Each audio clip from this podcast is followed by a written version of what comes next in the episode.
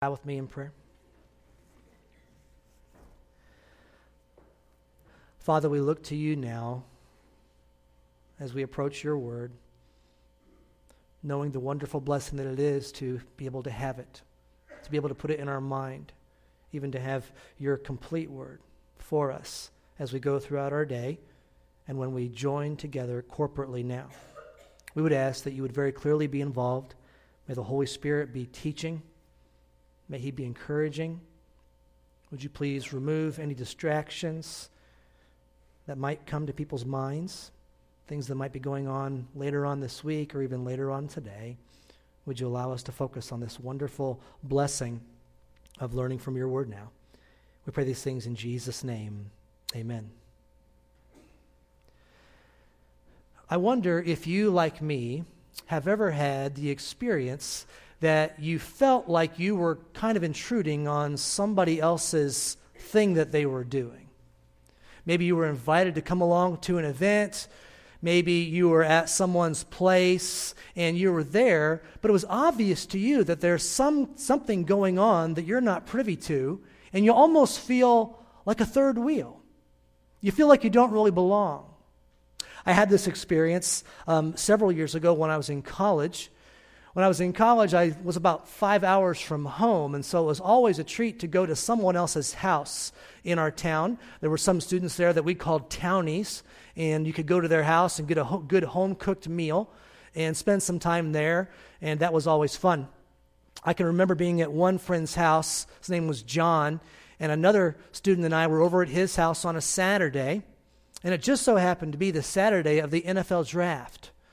I didn't put this all together until much, much later, but I figured out that this son, my, my friend, his name was John, and John's dad, whose name was also John, they used to watch the NFL draft every year together. And so, as we were, I think, watching a movie that day and having some snacks like college students do, we were having a good time. And every once in a while, the door to the room would open just about eight inches. And if I could ask you to try to picture this in your head, here's this dad. And this dad is a gentleman that I knew and I respected very, very highly. He's a preacher of the gospel, and I would love to sit down with him and talk and visit.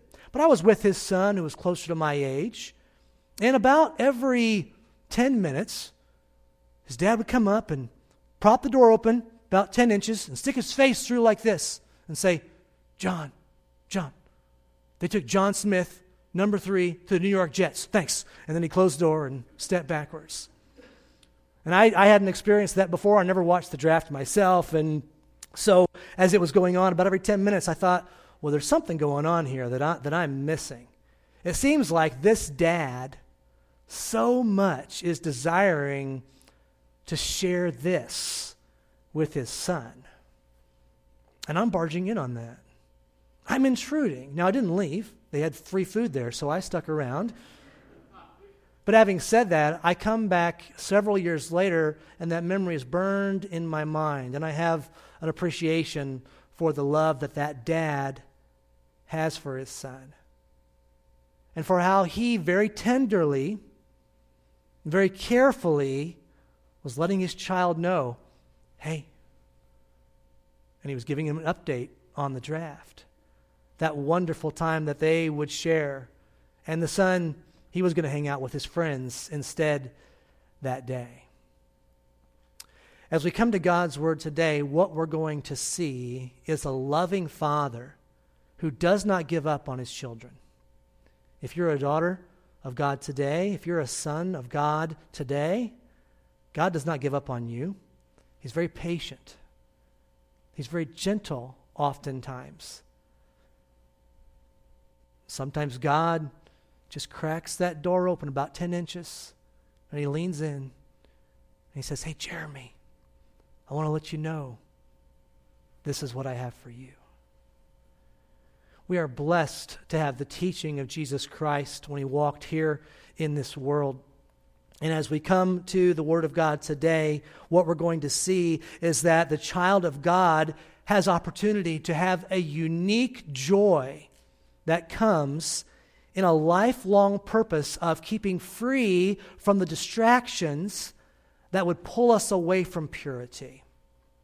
And when we do that, these children of God that are doing their best to walk in a pure way, they are privileged to seeing God obviously present and actively in charge, not just every once in a while in their life, but every moment of every day of their life. All right, all that to bring us to our text. If you're not there, please turn to Matthew chapter 5. Matthew chapter 5 in your Bibles. If you don't have a Bible, please use one of the Pew Bibles that's in the pew rack in front of you. And if you do not own a Bible, please keep that Bible as our gift to you. We'd love for you to hang on to that and read it and learn from God. Matthew chapter 5. Now, as we approach this beatitude, and we're going on a series through the Beatitudes, and I've titled this message Heavenly Minded. As we approach this specific passage, while probably many of us could quote this verse, I want to suggest to us that there are many scriptures that we get excited about more than others. Um, there's, there's, there's some very easy, easy ways to recognize these. There are some Bible verses, some favorite passages that will make their way onto coffee cups. All right? Those are ones we get excited about. Sometimes you'll see an individual with a tie and it's got a Bible verse on it. These are scriptures that we get excited about. Perhaps you have a bookmark in your Bible and there's a verse on there. They didn't just randomly select a verse, those are intentionally chosen. There are some scriptures that we get very excited about, and there are some scriptures that we read and we go, oh, maybe that's for somebody else. Maybe that's for some superstar Christian. Maybe that's who that verse is for. And I suspect that when we come to Matthew 5 8, there are some people that have this idea. Let me move on to maybe the Lord's Prayer or Psalm 23 and camp out there for a while because this verse, blessed are the pure in heart, for they shall see God. Man, I'm not sure if I qualify for that. Pure in heart. This sounds a whole lot like be holy for I am holy. And who can get there? What a high bar to set. Now, as we approach this, I want to say there are some verses that we try to avoid, and this might be in that category for some people.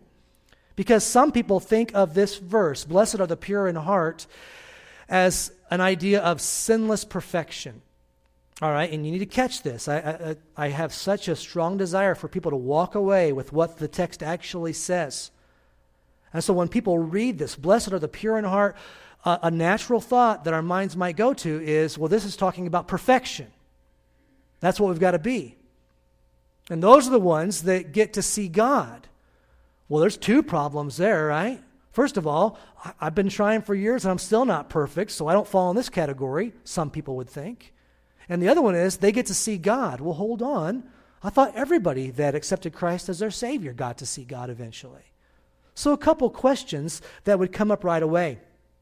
Does this mean sinless perfection? If it does, many people are going to say, I'm not going to get my hopes up. Not going to waste my time on this one. This has got to be for somebody else. Well, if you're a student of the Bible and if you've been around Christianity for a while, you've been encouraged, like me, to go to Bible examples. You look at individuals that are in the scriptures. Were they able to achieve this of what Jesus Christ is teaching here?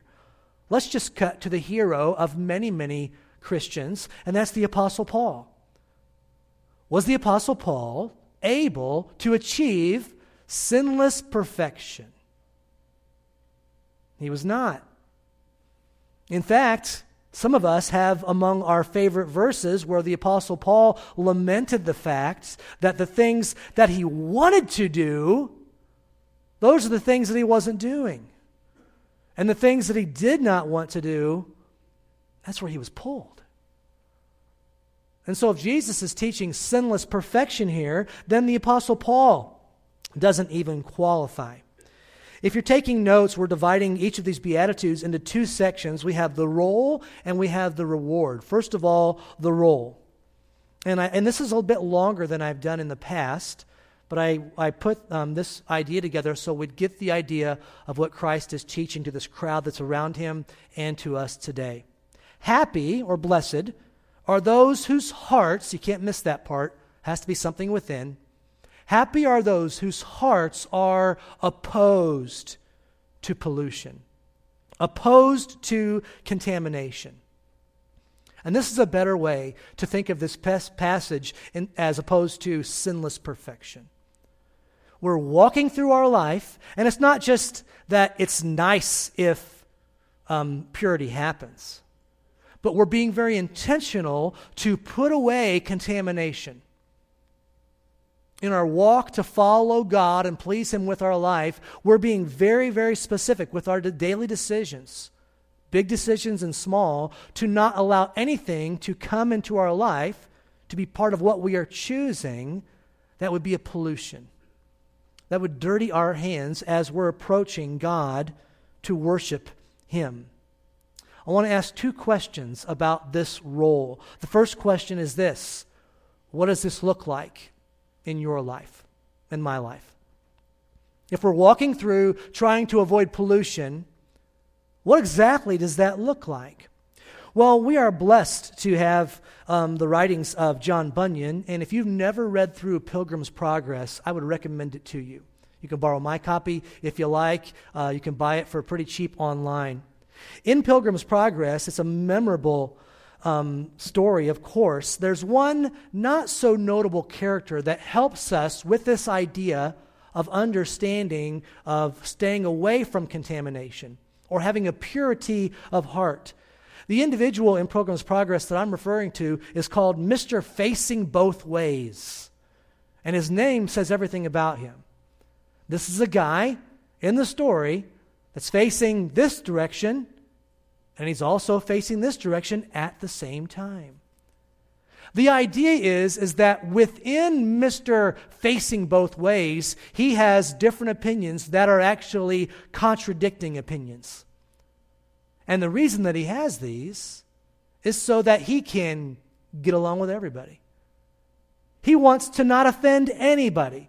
Mr. Facing Both Ways is everybody's friend. Now, I do want to encourage you as a Christian that you need to be easy to get along with. You need to be an individual that folks want to be around. That should be you. But I would suggest that if you're going to be obedient to what Jesus Christ is teaching here in Matthew 5 8, there are going to be some things that you must say no to. Some people don't like that word no. There are some parenting experts that have taught how to parent your kids from a very early age without using the word no. I disagree with those uh, experts, by the way. We don't like hearing the word no oftentimes. And yet, for you to walk in a way where you are not allowing the impurities of the world to contaminate you, you're going to have to say no to some things here in this world. Now, I want to bring uh, a familiar word to us, familiar for those of us who have been around for um, some of this teaching of Jesus Christ. And it's kind of a bigger word. It's the word polytheistic. Polytheistic. Write that word down. You can break it into two. You can write a slash right through after the Y. So, polytheistic means to believe in many gods. That does not translate as well for you and I today. Because when we think of God, we think of one God, big God. And we don't think of so many lowercase g small gods because we don't stack up some idols and worship them. We don't literally call something else a God. Now, it is a problem that Christians have, having something else that has become equal or even surpassed the value of God in your life. So that's how you need to understand this word polytheistic to believe in many gods. This is a theme that we find throughout the scriptures. You can start reading right in Genesis, and again and again, we'll find that God has to tell his followers, Make me your only God. In fact, it made it into the Big Ten, didn't it? The, the Ten Commandments. Have no other gods before me. And everybody here would say, Well, I don't have anything else that I call my God. And yeah, you can win that argument if we're just talking about the words that you use. And yes, you might win that argument if we're just talking about the list that you make But if we pay attention to your time, if we t- pay attention to the register in your checkbook, then we might find out that there might be another God, lowercase g, in your life. You might be faced with the reality that you are an individual that is polytheistic. And while you would never say out loud that anything else is as important as the God of the Bible, you might find that you have put something ahead of Him. And what's going to happen is that will pull you away from the purity that God wants you to have. Throughout the scriptures, we see this with God's people. When the Israelites were beautifully delivered from slavery in Egypt and they went and they were out on their own, God said to them, Have no other gods before me. They had observed in many, um, uh, they observed many gods in the people groups around them. And they thought, well, this has to be just as good. You need to understand when we talk about gods, especially in the Bible, it's not that they wanted to get rid of God, the God of Abraham, Isaac, and Jacob necessarily. They just wanted to give him a fair share with the other gods. We talked about Jonah last time we were together. And if you remember the story of Jonah, Jonah was sleeping during the storm, and the uh, probably the captain of the ship woke him up and said, "Pray to your God." And then we find out that they that the, the, the story becomes known. They throw Jonah into the sea, and the storm becomes quiet. And all those men, what did they do? They worshiped God at that point. I want to suggest to you, they did not throw away all their other gods. They became polytheistic. The God of Jonah became one of their gods, maybe the most powerful one. It's the same problem that we have today. Solomon made the immense mistake of taking so many wives. And the big problem that we see repeated again with Solomon is that when he took another wife that had a different God, a wife from a different area, it corrupted the place that the God of the Bible held in Solomon's heart. God would have to share that place.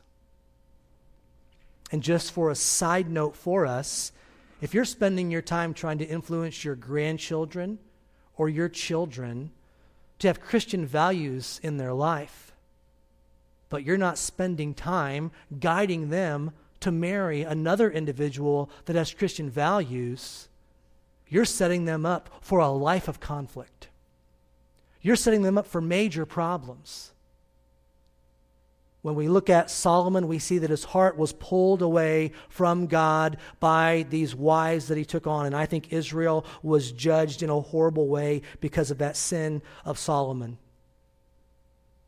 We can fast forward to the, to the New Testament and the book of Colossians. The theme of the book of Colossians, we can put it into three words preeminence of Christ. Christ is preeminent. Now, why in this New Testament church did the Apostle Paul have to write a letter to these believers reminding them that Christ was number one, that Christ was preeminent? Because they were having a problem with other things coming in. And they did not say, let's get rid of Jesus Christ. That's not what they said in that New Testament church. They said, Christ is good. We love this. This is wonderful. And we need to add this to Christ in order for us to really do what God wants us to do. They were becoming polytheistic, adding something to Jesus. All right. Now you look at all these groups and you look at all these gods, and we think, wow, wow, that's ridiculous. They would have so many. All right, let me give us the benefit of the doubt. And I'm going to say that probably most of you don't open up your closet at home and have several gods lined up there.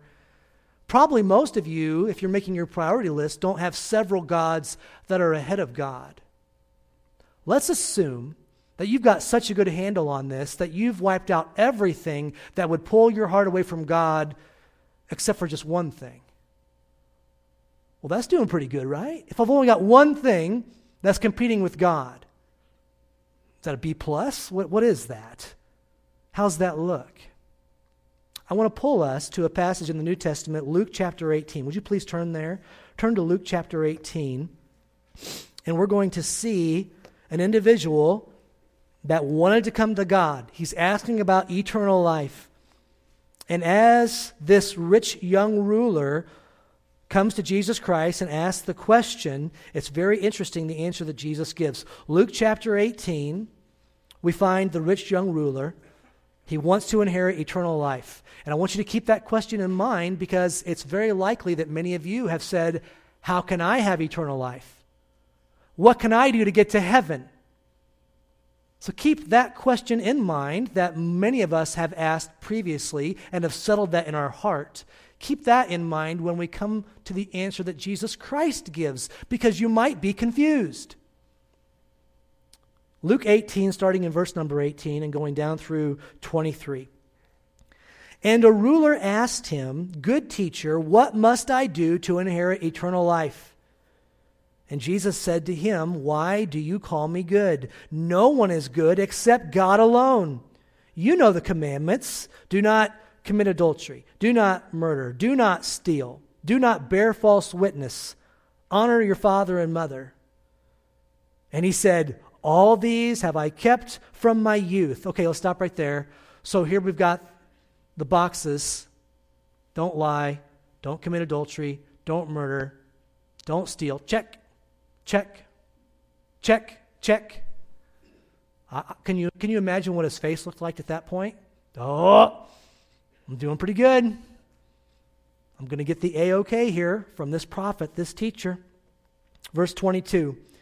When Jesus heard this, he said to himself, One thing you still lack. Sell all that you have and distribute to the poor, and you will have treasure in heaven. And come, Follow me. But when he heard these things, he became very sad, for he was extremely rich. When we look at this story, we need to ask ourselves Does Jesus want us, in order to get eternal life, does he ask you to sell everything that you have and give it to the poor? Is that what happened? I didn't have that experience. In fact, that is contrary to the truths of the gospel that I find. And so, why? Why does Jesus ask this question? Why does he say, One thing you lack, go and sell everything that you have? It's because of this idea that if he's genuinely going to follow God, there needed to be no other God that was ahead of the God of the Bible. And Jesus knew him. And he knew that this would be such a struggle. And do you remember the, the, the, disciples when they talked about rich men getting into heaven? Jesus said it's impossible. He said, with man this is impossible, but with God anything is possible. So even rich men can get saved. Now, this man hung his head low and walked away because there was an idol of money that was keeping him from God. Here's the application for you and I we need to examine our life. What is there that is keeping me from a pure heart? What kind of contaminations? And here in this world, is there opportunity to get dirty? I mean, just imagine some of you took your car to the car wash in the past two weeks and you got it to where it was shining and sparkly, and then you took it out on the roads, and then maybe you had to go on one of these dirt roads. That's kind of what it's like for Christians. We get it cleaned up as much as we possibly can, but then we've got to go out in the world. And there's so much opportunity for contamination and for dirt and pollution. And so we need to do whatever we can to keep free from that. We're going to have a prayer time at the end of the message today. I'm going to encourage you to examine yourself within. Is there anything that has stepped up as more important than God in your life? Or better, what earthly object is keeping you from a heavenly focus? And there's two categories. I don't have time to go into these in detail, but there are two main categories. One of them is sin. And that's obvious, right? If there's a sin that you struggle with, a secret sin, maybe a public sin, that's keeping you from this purity of heart. This idea that there's something within that is drawing me to try to push away the contamination. It could be sin. And then on the other side, oftentimes it's things that are not sinful, it's things that are sometimes good. And they're the ones that we put up there, equal with God. Oftentimes we can even tie a Bible verse to it, can't we? And say, this is why this is so important. And yet it has pulled our affection from keeping God in first place. And even something that is good can be a contamination, can keep us from a purity of heart. Matthew 6:33 says, "But seek ye first the kingdom of God and his righteousness, and all these things will be added to you." So remember, it's not sinless perfection, but it's individuals who, whose hearts are opposed to pollution. Proverbs 4:23, "Keep your heart with all vigilance, for from it flow the springs of life." So the first question, what does this look like? The second question, how does God partner with us to bring purity? So remember you're not alone in this. You've got God. Now, don't think that I haven't secretly wished that God just made me a robot to where I always did the right thing. I always obeyed. In fact, I've, I've even gone to the measures of saying, God, would you immediately punish me when I'm outside of your will, doing something you don't want me to do? I can remember a time in my life of saying, God, take me home to heaven if I ever leave the place of following after you. How does God partner with us? Very quickly, we're going to go to John chapter 15. Would you go there, please? John chapter 15.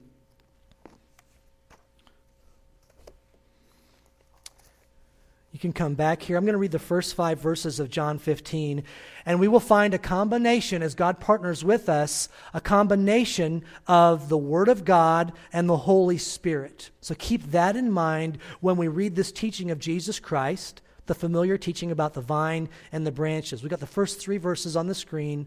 I'm going to read one through five of John chapter 15. Jesus said, I am the true vine. My Father is the vine dresser. Every branch in me that does not bear fruit, he takes away. And every branch that does bear fruit, he prunes, that it may bear more fruit. Already you are clean because of the world that I have spoken to you. Abide in me and I in you, as the branch cannot bear fruit by itself unless it abides in the vine, neither can you unless you abide in me. I am the vine. You are the branches. Whoever abides in me and I in him, he it is that bears much fruit. For apart from me, you can do nothing. And so here we find Jesus Christ talking and did you notice that he said, Those with among you who are doing good things and bearing much fruit, what does he do with those? He prunes them. That's going to seem a little bit odd to us who aren't familiar with the process of pruning. If something seems like it's doing good, why would you prune it? Let me define pruning for those of us who are uh, deficient in that area. A definition of pruning is going to be to trim or to cut back, especially to increase fruitfulness. And so, even when we are producing fruit as God's children, there will be a pruning that will take place. For what purpose? So that we can have even more fruitfulness. And this might just blow your mind as a follower of God. Because you might look at something and you might say, This is the best thing going in my life right now to produce fruit for God. And then it might be that God cuts that off. It might be that God turns your world upside down in some way. Now I need you to shake your heads, yes or no, to the following question. As God looks at you, and He knows every aspect of your life, and God goes through the process of taking you through some kind of a valley, Shake your head, yes or no. Is your God a good God? Shake your head, yes or no. Yes, He is. And even if you're confused, even if you would have written it a totally different way, God is good. And God partners with you and I by oftentimes impressing upon us what He wants us to put away or impressing upon us what He wants us to increase. You see, God loves you too much just to stay where you are at. He wants progress, not perfection, but He wants progress from a desire that comes from deep within. God loves you too much to let you stay where you are at. And then, very quickly, as we close, the reward. What is the reward? We talked earlier about God's people being able to, or, or, God's people being able to see God. What does that mean? Yes, in eternity, we will see our Savior face to face. We have that hope that we hold on to. But the reward that I want to talk about for our time here is the reward of having our eyes opened to the multitude of ways of how God is present and active in your life. I hope you've seen this. I have a word that I use, and I hear other people around here use it every now and then. It's the phrase God stories. These God stories. When we walk through life and we're doing our best to keep from these contaminations, doing our best to progress, follow God, to increase in the areas He wants us to increase, and to put away the sinful things. And that might look different when you're 25 and when you're 65. But God, being tender to God and what He's doing. And when we look in God's Word, we find so often individuals that would go and follow God, but only if God would be with them. As you study the stories, we'll see that. God, if you go with me, then I will go and we have the promise of the Holy Spirit always with us. I was talking to somebody just this past week, and they had that verbiage come out that phrase, God stories. They said, Oh, here's another God story. And they told me about what God did. You know what the world calls that? The world calls that luck. The world calls that coincidence. And if you are following after God and seeking after your pure heart, He is going to open your eyes to where you will see, look what my good God did here. No such thing as luck, no such thing as coincidence, and your faith will grow. And even when you can't see what he's doing, why would he prune this? Why would he change this? Even when you can't see it, you trust that God is working things out for his glory and for your good.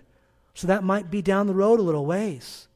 And until then, we have these God stories. All believers will see God someday, but those who are walking in purity to the best of their ability, they will see God today. And they will see God tomorrow.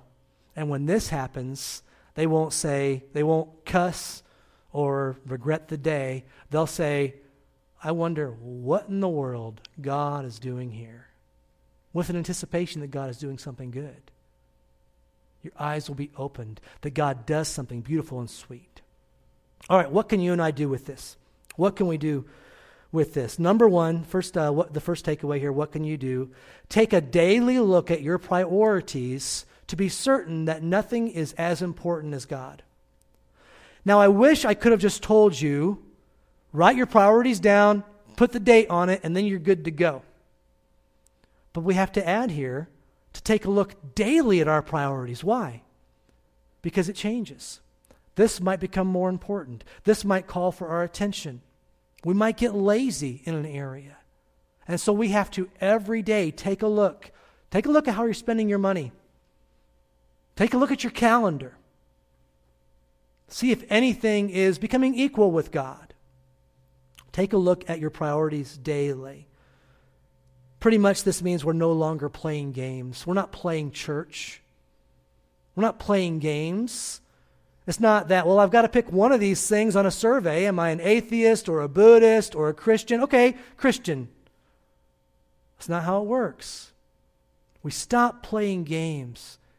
And God is so patient with us to let us take that next step in our maturity. Psalm 24, verses 3 and 4 says this Who shall ascend to the hill of the Lord? Who shall stand in his holy place? He who has clean hands and a pure heart, who does not lift up his soul to what is false and does not swear deceitfully. Now, number one, you need to take a look within and check your priorities. But how is that going to get fleshed out? It gets fleshed out in our relationships with our fellow man, coworkers, neighbors, family. And so, number two, with what we can do is check every relationship and be certain that, no, that deceit has no place in it. How does this look? You don't do these things to be seen by men, but you do these things knowing that you might be seen by men. Check your relationships, not allowing deceit or manipulation to play any part. Who shall ascend to the hill of the Lord? He who has clean hands and a pure heart, and does not lift up his soul to what is false, and does not swear deceitfully.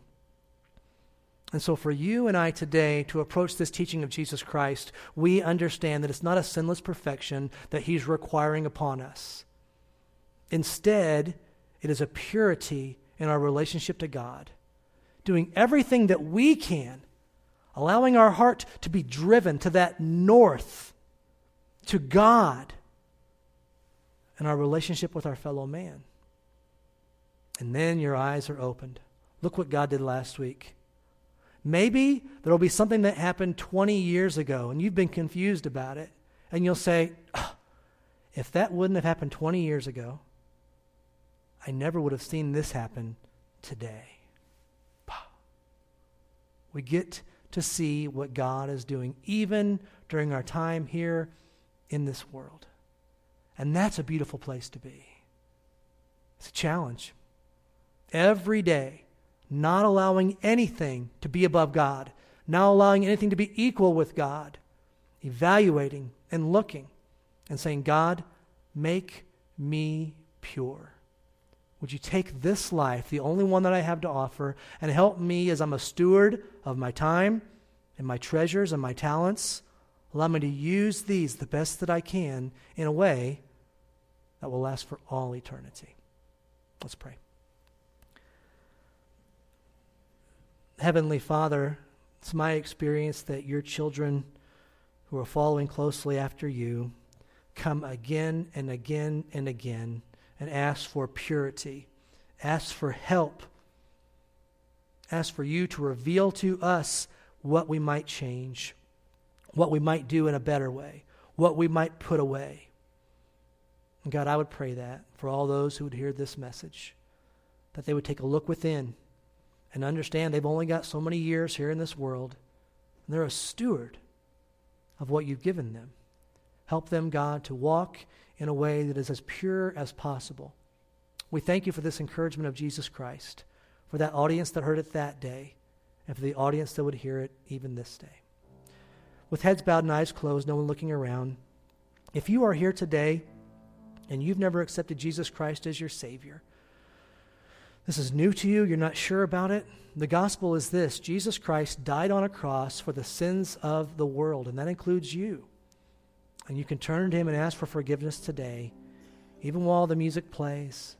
You can say, Jesus, forgive me for my sins and make me your child.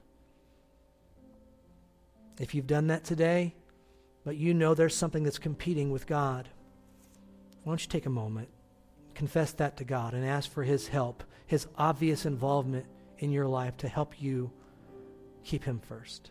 Take a moment to pray.